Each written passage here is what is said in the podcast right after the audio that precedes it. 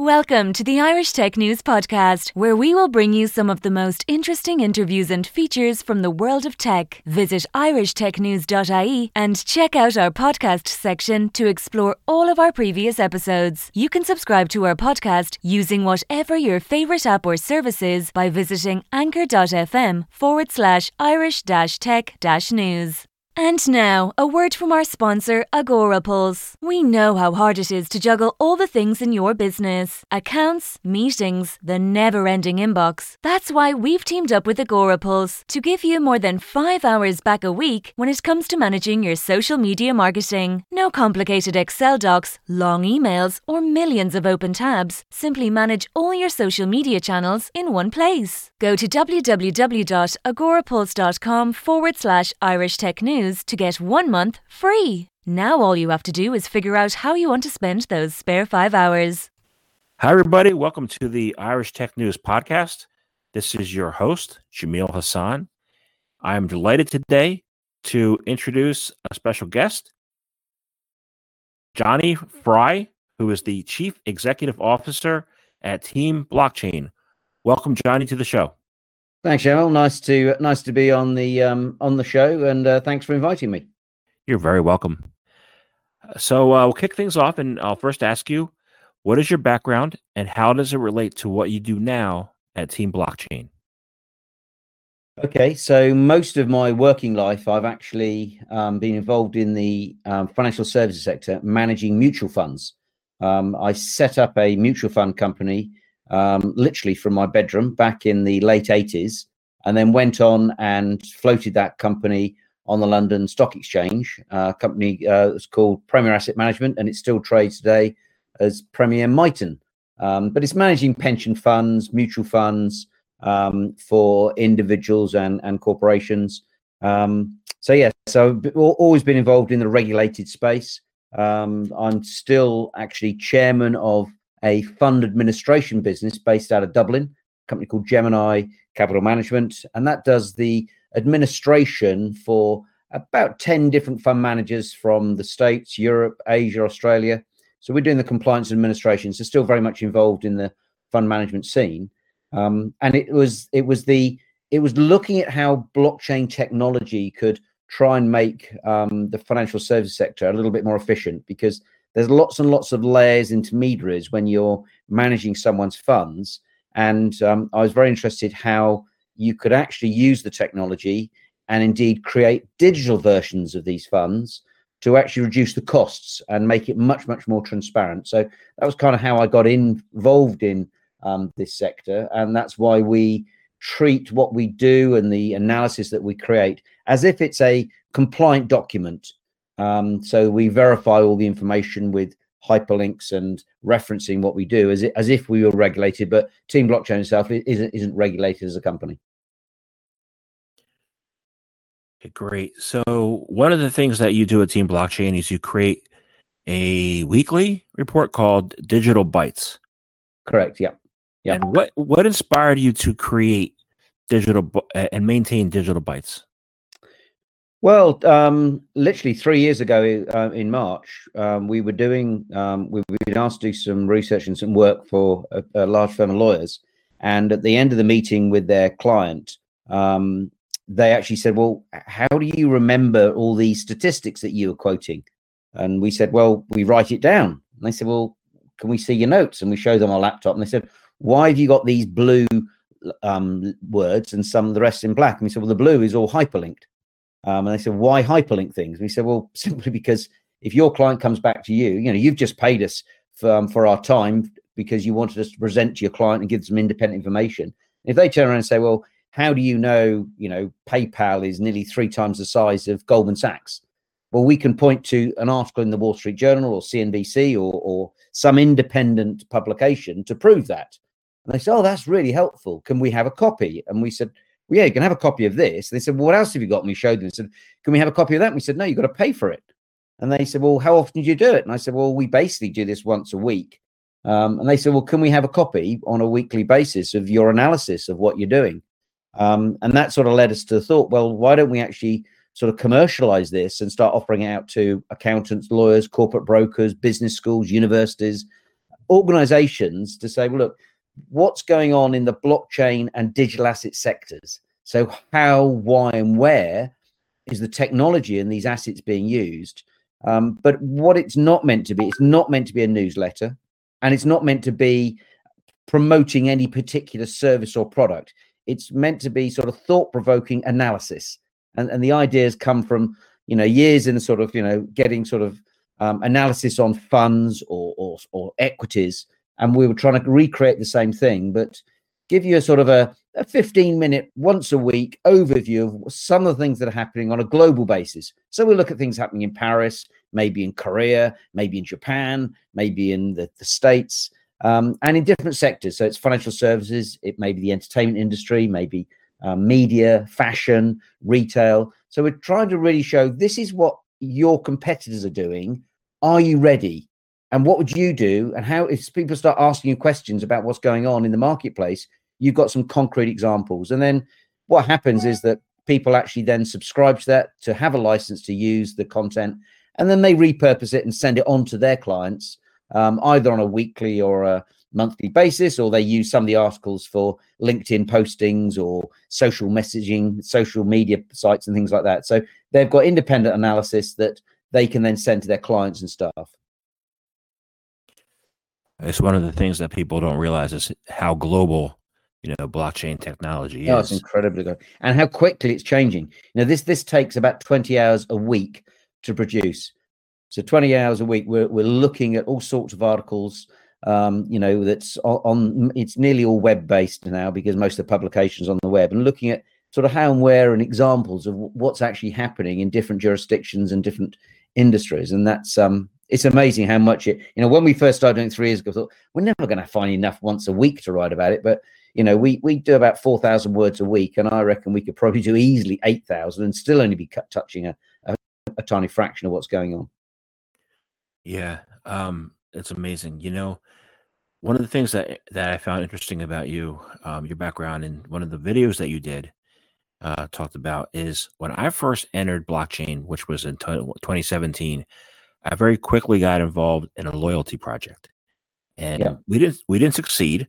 Um, but you know, the, the loyalty rewards points as an industry right now in traditional finance is over two hundred billion dollar industry. Yeah. So you know, what's your take on the current loyalty rewards points industry, and then the sustainability potential of a crypto entry into the sector? Now, please take into account there have been several efforts, including one I was on in the last few years, that have failed. Meaning, it sounds like a logical and easy space for crypto to enter um, the space, but the practical adoption and operational viability is a very different story. So, how do you see the entry and how do you see widespread adoption playing out? Okay, so I think what was very significant was um, last year when you saw JP Morgan, um, biggest bank in the world outside of China, um, and they actually um, started getting involved in the loyalty market because they saw that the American Airlines loyalty scheme was worth more than the equity of American Airlines. That's kind of crazy when you think about it. The loyalty scheme worth more than the airline that's actually been given out these loyalty schemes. Um, and therefore, I think what we're going to see is look, lo- loyalty schemes have been around for many, many years, and, and they rely on um, an economic principle called nudge economics. So all of your listeners um, will be exposed to this because those that go in a car, they have a seatbelt. So they're nudged to put their seatbelt on so that actually it's safer when they're driving. Most people in most countries, they don't have one refuge bin, one dustbin. They have two or three, one for garbage and trash, one for recycling. So they're being nudged, encouraged to change their behavior. And in the same way with loyalty schemes, what we've seen to date is big corporations arguably have fought shy of loyalty schemes because they've got your data, they've got your information for free. And if you look at the FANGs, the Facebook, Apple's, Alphabet, iGoogle, you know, those sorts of companies, they've got your information, your buying habits, and they haven't had to pay for it. And now what we're seeing is more and more, and I believe this is one of the key things that we're going to see, certainly with digital assets, is that it's going to enable individuals to start monetizing their data. So whether it's your spending habits, whether it's your your car journeys, your travel journeys, whether it's the homes and the offices that you live and work in. All of that is producing data. And people want that data because then it helps them to run more efficient businesses. And so I think that what we're going to see, despite some of the efforts and companies that have failed in this sector, I see that rewarding people via loyalty schemes, uh, via encouragement through nudge economics is going to be a very, very powerful tool. And it could well signal the the increase in terms of the power for the individuals over their data and a decrease from you know some of the big tech companies that we've seen to date who basically have hoovered up all your data and most people haven't realized it now to give you a practical example sc johnson you know very successful us company the people that make glade air fresheners cherry blossom boot polish they actually wanted to do something for society they wanted to actually do something about the millions of plastic bottles and, and, and pollution that arguably some of their products had made. So they set up a, a scheme in conjunction with a company called Plastic Bank. And this is a charity. And they said, look, what we want to do is encourage people to pick up and recycle plastic. And uh, Plastic Bank said, well, that's what we do. We just need some money. So the, the way it originally started off is that, um, you know, they were just being given individuals, you know, young children and typically non-working ladies were, were given money for you know bags of plastic. What they realized is that money wasn't always being used in perhaps the ways that SC Johnson had necessarily intended, because maybe dad came home, gave the kids a flick around the ear, and went back down the local bar. So they said, well, most of these people seem to have phones. Why don't we give them some sort of digital sort of reward, some sort of like an air mile? Um, and for your older listeners here in the UK, maybe a Green Shield stamp I, I, you know, and for some people that sort of, you know, go to Starbucks and other coffee house, like you get a bit of paper and then they literally stamp on there and say, okay, on your 10th coffee, you get a free coffee. Well, so what they started doing was actually giving people um, the, these loyalty points, these credits, which then could be swapped for food, um, pharmaceutical drugs, clothes, books, that sort of thing. So what they've done is managed now to recycle and pick up 8,000 tons of plastic in places like Malaysia, Indonesia, Egypt, and recycling that plastic. And they've encouraged local people in their communities to clean up their villages, clean up their beaches. So it's a real win win. And because of that, they can also say, SC Johnson, that is, their shareholders, we are doing something positive to impact on the environment to mitigate that some of our plastics that we produce um, you know, may be polluting, but we're going to encourage people to pick up those plastics and do something about it. And this is becoming an increasing topic. And th- probably the second thing that people ask when it's coming to invest their money okay, how much are you going to make? How are you going to make it? What are your ESG credentials? The environmental, social, corporate governance. What are you doing about your suppliers and for your staff to make sure your business is sustainable without being harmful to the environment. So, that, so that's where I see ESG and loyalty programs and digital remuneration all coming together and therefore creating a very successful environment as opposed to perhaps three or four years ago you were sort of esg wasn't as big a topic um, we didn't have the sophistication and the infrastructure that we now have in the digital space and and this whole area has now come together and i think we're going to see more and more of this um, coming forward. And you got the big players, as I mentioned earlier, with like JP Morgan, who've come in and, and said, this is an area that we actually want to try and monetize, and we're, we're going to put hard cash behind it. I wrote and published a book back in October called Regeneration X, and I talked about Plastic Bank and I talked about ESG, but I did not combine them with reward points. That's a really interesting, you know, take and concept on it. Yeah, yeah, very much so. And there's well, there's another company which is um, it's a startup out of Canada, um, super interesting. It's called Blood Flow, um, and what they're doing is in- incredibly um, something like about ten to fifteen percent of people that make an appointment to give blood don't turn up. So you know you could be talking in the, in the US. There's something like 2.3 million blood donors. So if 10% don't turn up, you know you can do the maths. 200 250,000 appointments, 250,000 units of blood. Well, each unit of blood gets sold for around about $200. So they're selling it to pharmaceutical companies, hospitals, and the like. Now, if they could get more people to turn up, they would generate more revenue, which means they could actually advertise and market to actually attract more donors. And therefore, we could go and start solving the problems of a lack of blood and a lack of plasma in the world. In the world. So what they're looking at doing is using nudge economics, incentivization, you know, giving some sort of credits. You know, it, it's all gamification, but you can now do it in a much easier and simpler way. So they're actually looking at creating a, a system and a process, almost like a software as a service for blood donation agencies, to say we'll help you make your business more efficient and we'll help encourage greater engagement with individuals and we'll we'll we'll give them little tokens and and creation so you can have a situation whereby um, and this isn't necessarily the case but let's just stick with the canadian theme for a moment. You've got um, obviously shopify one of the it, it is the biggest company now in canada by market cap. They may turn around and say look we're going to give um, $25000 and we're going to give it to our staff as an incentive to go and give blood so the first thousand staff they get 25 um, dollars worth of gift vouchers to use on the shopify site so, bing, tick box, ESG, they can put in their um, report and accounts. We have donated £25,000 to the Canadian Blood Donation Agency or whatever it's called. Um, I'm, I'm not saying they're doing this, I'm simply giving that as an example. And you could replicate that as an example globally um, in every jurisdiction. You know, local companies trying to incentivize staff or maybe their customers to give blood.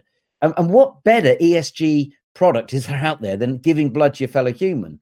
The, the trouble is, is these blood donation agencies historically have relied on telephones. But you know, my, my kids are in their late 20s, unless they recognize your phone number, they won't pick it up. So you've got to find a different way to reach tomorrow's donors.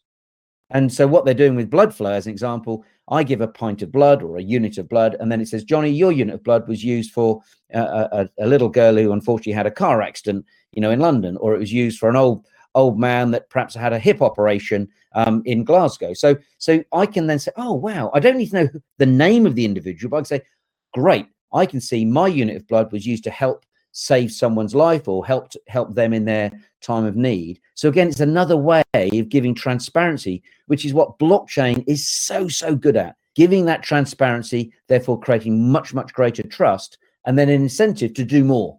So, so that you can see how they're kind of linked in, and that's nothing to do with financial services. Right. So you mentioned a few things that I found very interesting there. One was health, one was you know, looking at other countries, and one was blockchain. So if I look at the March 10, 2021 Digital Bytes newsletter, and in particular, you had an article about COVID 19, blockchains offer greater transparency. What role will blockchain play in enabling vaccinated people to conduct commerce and travel within and you know you live in Europe so within and outside of Europe well we got this we got this you know we got this crazy situation at the moment that you know, because of Brexit um, a lot of the trust is breaking down in terms of trade um, you know and but we're we're not importing what we used to from Europe Europe's not actually importing a lot of what um, they used to from from the UK because of bureaucracy and a lack of trust in terms of systems. You now stick on top of that a situation whereby um, you've got a third wave um, breaking out, and here we are, the 16th of March, breaking out in um, in Italy, and and they've been ravaged by COVID. Italy is a major tourist destination. Um, who's going to want to go to Italy until they've got themselves sorted out? You know, the UK has been hit one of the hardest of all countries in terms of number of deaths. Now, luckily, we're in a situation where the UK government took a bit of a risk and they started ordering vaccinations. Um, and turned out those vaccinations are, are are good and they work. And now we've got a situation whereby in the UK, um, around about 40, 45% of the adult population is vaccinated. So if you're sitting there and you're somewhere like Spain or Greece or Italy or France, which are major destinations for holidaymakers, are you going to say, you want to have Italians in your country who at the moment are going through a third wave and had relatively few people vaccinated, or do you want um, you know someone from another country that can hold up um, an identification and say I've been vaccinated, and they therefore I'm safe to come into your country. And so there's a lot of there's a lot of anti um, identification that's going on at the moment. I why should you know anything about me? My identity is is sacrosanct. Well, that's very much a UK thing. Most countries in the world have a form of ID, and therefore using it and saying, all you need to know is my name is Jonny Fry. Here's my biometric information, either for a fingerprint or an iris print or some other way to prove me. And I have, fortunately, I've had one vaccination, and by you know June I'll had both vaccinations. So by the end of June, in theory, I should be much safer to come into your country than someone that hasn't. And you know, if you travel to many parts of Africa, you're not allowed into the country unless you can prove you've had a vaccination against yellow fever. Now, I'm, I'm a guy in his mid 50s, and I can remember traveling around the world, and I had a vaccination card, and there was hepatitis, and there was yellow fever, and there was tuberculosis. You had to prove that you'd had the necessary vaccinations and boosters and immunization. Now, all that has sort of gone away, but I think that it is very much going to come back. And we've seen the International Chamber of Commerce team up with um, SOS International, and they're actually working on a on a program where essentially you just show a QR code and you'll be able to prove, you know, have you been tested negative or positive in the last, say, 72 hours? And it'll be very easy then to say, have you been vaccinated? And, and that's so it's called um, um, AOK Pass, this app, and it's out there at the moment. And the Catalan Blockchain Association, they've been working very closely with the city of Girona, and they're actually enabling that city to get back onto its feet and say, we're only going to allow people into football stadiums, into the theatre, into restaurants, that can prove that they're not going to infect fellow diners, fellow football fans. And and I, I appreciate that creates a degree of exclusivity, but by doing nothing and saying, "Oh well, no, we, we you know we we we just hope that it'll be okay," unfortunately, that hope proves to be fairly shallow, as we're seeing with the second and third wave of, of, of this terrible, terrible pandemic sweeping many, many countries.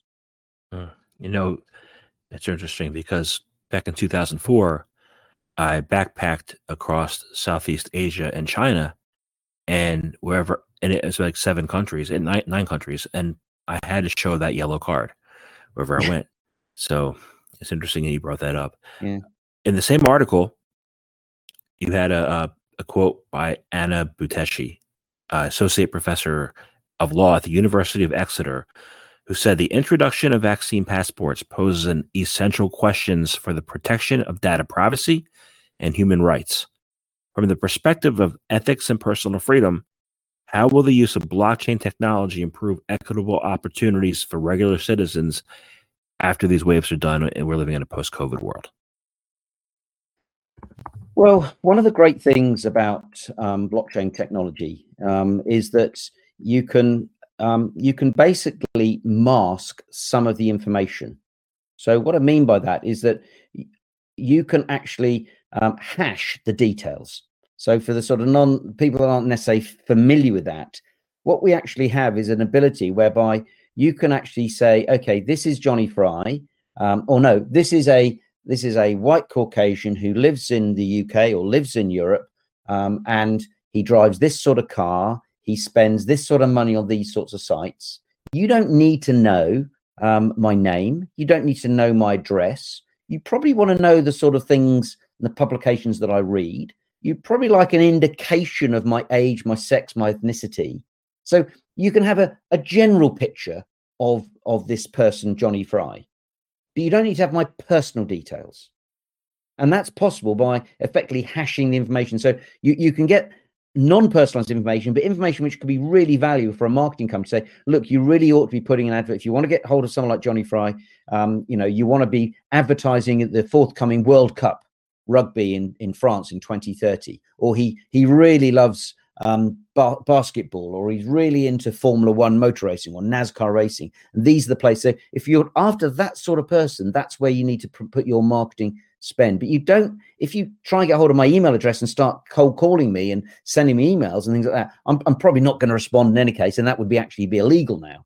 So blockchain has the ability to take data and keep it very very secure. You know it's it's using military grade cryptography. So the information can be held very very securely and then it can be shared on a permission basis. So i can agree to share my information who i want with. So if we take for example um, you know in the hr field you've now got applications whereby i can i'm coming for a job um, with you Jamil and i can say okay here's my here's my cv and i can give you my cv in a, in a digital format and when I've got a job elsewhere, I can withdraw my um, permission from you. So you can no longer have access to my details and my information. So again, it's going back to what I said before when we were talking about loyalty schemes and nudge economics. it's empowering the individual. I can share with who, when, and how I like my information. And so I think that we do in the UK, we are wrapped up with this whole thing of privacy and saying, well, we've got to, um, you know, it's wrong that you have a form of identification. You need to be able to remain independent and anonymous. And at one level, I do have sympathy with that. But at another level, um, you can't deny that the more authoritarian structure that we've seen in China, you know, they managed to jump on top of COVID 19, lock it down by saying, you are not allowed out of your house. You've got to stay there. And it's interesting, if you go back to where does the word quarantine come from? And it comes back from the Middle Ages when we actually saw the bubonic plague, the Black Plague coming down from Northern Europe and sweeping through Germany and France. And the, the Florentines, they actually posted out guards around the city of Florence and said, You're not allowed into Florence unless you've got some form of health identification. Yes, back in back in the sort of 1390s, they had that sort of information. They, you had to have that information. And when you were allowed in, you then had to quarantine, i 40 days and 40 nights, stay in the building. Now, Florence had a mortality rate of something like 16%. Milan, who didn't bother, their mortality rate was 60%. So we have this conundrum of individual freedom and if you like bureaucratic and autocratic control and you being structured what you can and cannot do. But i have to be honest my daughter who lives in sydney um, i wasn't able to see her this christmas. I want to go and see her next christmas. Do i really want to get on a plane for the best part of you know 30 hours and be concerned that someone next to me behind me or in front of me is coughing away? And it maybe it's maybe it's just something stuck in his throat. Or maybe they've actually got covid so I'd like the airlines to actually ensure that the people on that plane haven't got COVID, ideally have been vaccinated, and therefore it's a it's a better, it's a lower risk. Alternatively, I get on a plane, they haven't checked, I die. What does my employer, do, do my state then sue the airline saying you didn't take reasonable care to protect people on your plane? And I think these are some of the challenges we haven't got answers to, but we're going to have to start addressing. But blockchain can play a very vital role because it's, it's a solution, not bits of paper that can be forged, but a digital way uh, where you can actually say with a QR code, it gets scanned. Yes, the owner of that QR code actually has been vaccinated or has been tested negative in the last 72 hours, therefore should, in theory, be safe. Hmm. Interesting. Very interesting. Um, you know, another, I I want to shift to another article, um, but you said on board, you know, talking about planes and being on board. Uh, one of the other articles talking about being on board is is State Street finally sails or flies or sails into the land of crypto. It discusses that you know State Street will offer administrative services, um, and we knew that banks uh, across the world, we knew they they would get on board in just a matter of time, right? And it's a matter of time that Wall Street got on board. But when when like you and I who want to travel around the world or, you know, who are work like me, Main Street, most people working on Main Street, not Wall Street or banks, how would how would they come on board um, for crypto and blockchain? Well, okay, so we we we put a very small post um, out on um, LinkedIn, um, and within four days, and and it, it basically said, uh, as as you referred to there, you know, um, State Street sail into the land of crypto. And the reason we use the word sail was because for those who are familiar with State Street, um, part of their logo is is a picture of an old sailing ship um, on the high seas, and so it was a little little bit tongue in cheek. Um, but we actually had thirty three thousand people in four business days look at that particular article, and we we thought that was quite a lot. Um, and then when we started analysing and looking at who had looked at it, um, you know, just reading from the from the top, you got Ernst and Young, HSBC, Citi, PwC, JP Morgan, Deloitte, Wells Fargo, Goldman Sachs, Morgan Stanley. I Wall Street is paying attention, and this is you know from New York, London, Toronto, Mumbai, Chicago, um, Bengaluru in India, San Francisco, New Delhi in India, um, Boston, and so we're seeing actually on a global basis people are paying attention. Now we've seen with financial services companies, and I would argue now it's almost a matter of who isn't engaged with blockchain or digital assets in the financial services sector. But to answer your question in terms of how does the how do the men and women on on Main Street get involved? Well, I'd argue that that they already are to a great extent, um, and and I would I would give as, as an example of that. Um, Goldman Sachs did a survey of um, th- their clients, and they actually found that forty percent of their clients already had exposure to cryptocurrencies, and sixty-four percent intended to increase it. We have companies like Apple Pay, Samsung Pay, PayPal, Visa, MasterCard, all these companies now you can actually put your crypto onto your debit card and you can spend at any one of the outlets that take those different places. And I mentioned earlier on, you know, the likes of PayPal, um, which is, you know, three times the, the market capitalization of someone like Goldman Sachs or IBM.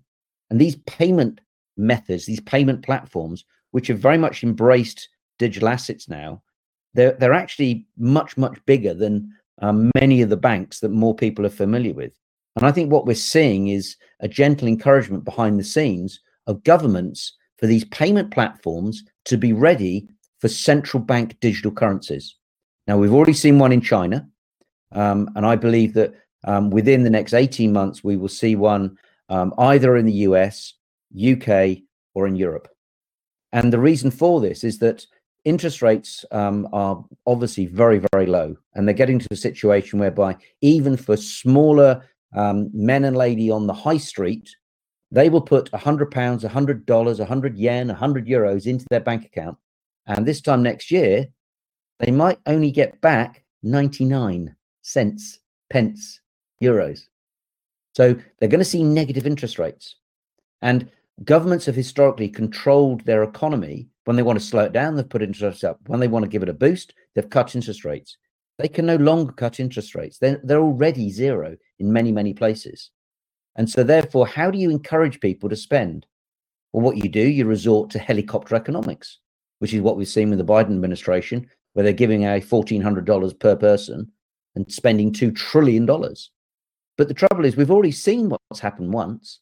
According to the Bank of America, um, Americans are now sitting on something like 1.6 trillion dollars worth of cash, which they're going to spend, because anyone that has been working or not financially impaired by COVID over the last year, they haven't been able to go on holiday. They haven't actually been going out. You know, Americans love eating out. They haven't been going out as much as they have done. Haven't been going to the theatre and cinema and things like that. And they've just been accumulating cash. So many, many citizens, in, certainly in the Western world, if they've had a job, They've just piled up loads and loads of cash. So why is Biden in his administration giving people who've already got loads of cash more cash? If they had a digital currency, they would be able to target that cash and say anyone that um, has less than five thousand dollars in their bank account, bang, we'll give them some money. And what we're seeing is money with um, with restrictions or with conditions. So what's happened in China, in order to start getting their digital currency being used, they've said, we're going to give you, and they've done this four or five times now, we're going to give you 50, the equivalent of, I think it's $30. Um, and you've got to use that money within 10 days. And you can only use it in the following merchants, the following outlets. Uh-huh. So they're actually restricting where you can use it and how you can use it. So in Digital Bytes a couple of weeks ago, we had um, a, a, a, gentleman actually write an article, Dr. Stephen Castell, and what he's trying to encourage the UK government to do is to create a, a digital currency that can only be spent on social housing. So the Bank of England would issue this this coin and give it to you on the basis you can only use it if it's to build or if it's to rent or to renovate social property. So very very targeted money. And so what we see with digital currencies, it gives a whole new tool to central banks to be able to control their economy. And if we suddenly find inflation creeping back um, into the economy because there's so much money flooding around. Well, all they've got to do is actually then start a little bit like Ethereum. They'll just put a transaction fee in there. So that'll dissuade you from spending your money and slow down the pace of money because, you know, instead of going and buying a coffee for, say, three bucks, it's actually going to cost you three bucks plus a transaction fee, which pushes up to three and a half bucks. So it might make you stop. So they so it gives them much better control. It also gives them much, much better control over the shadow economy, which is prevalent in many, many countries um, across the world. So they've they've got a much better idea of what's being spent by who by when. Now again, we're going back to this more authoritarian style of sort of governance. Um, but I think what this is going to lead to, though, is we're going to see more corporate companies also issuing their own digital payments. We've seen Facebook try and so far fail, but my belief is is that what we're going to see is corporates issuing their own stable coins, their own digital currencies, because it's much much cheaper to move money around their own ecosystems. And these are global corporations; they're bigger than some countries, and they're able to move money around much more effectively. And all this is doing is history repeating itself because if you go back to 1863, you saw the Fed was created because at that time there were 8,000 different types of dollars. And the Fed said, well, this has got out of control. We don't know which one's wrong, which one's right, which one's a fake, which one's a forgery. And they said, no, there's only one US dollar backed by the Fed. But perversely, I wouldn't be surprised if we see, um, you know, multinational corporations like Tencent, Alibaba in, in China, or you may see, you know, Apple, or you may see, you know, Google actually come out with a and say, okay, we'll pay you, we'll reward you um, in a coin, and you can trust us because actually we we've got real assets. We're not in debt up to our neck like the governments are. So it, is a huge dilemma here for the governments that they've got to try and keep control over their economy, and got to keep control over their currency. But if they're not careful, it's going to be taken away from them, which is why I think you're going to see many, many more central bank digital currencies, which to answer the question a very long way, I think for coming to Main Street, it's not that far away. Yeah, I can see that. I can see the multinationals offer, offering something um, digital currency. That's yeah, I expect that too. Um, well, thank you very much today. It's been a it's been fascinating conversation. I'm honored that you were on the podcast today. Um, hopefully, I can have you again on the soon um, as a guest. Uh, thank you. How can how can our listeners uh, learn learn more about you or contact you? The best bet look at look look up um, Jonny Fry J O N N Y Fry on LinkedIn, um, and then there's emails and phone numbers and all sorts of details. Um, and if anyone's interested, um, just um, they can contact either then contact um, Irish Tech News, contact yourself, or, or, or contact me through LinkedIn, and we'll send them a copy of um, you know the latest Digital Bytes. And in Digital Bytes every week, the sort of subjects that uh, we've talked about this afternoon, that's what we address. We're looking at some of these topics and showing examples um, with case studies of um, some of the implications. You know, this this week we're looking at non-fungible tokens, and, and we pose the question: um, you know, a Pandora's box of goodies to play with, or is it a pot of gold for litigators? Right. NFTs are are are definitely a hot topic. Um, thank you very much for your time and and um, thank you. Thank you very much indeed.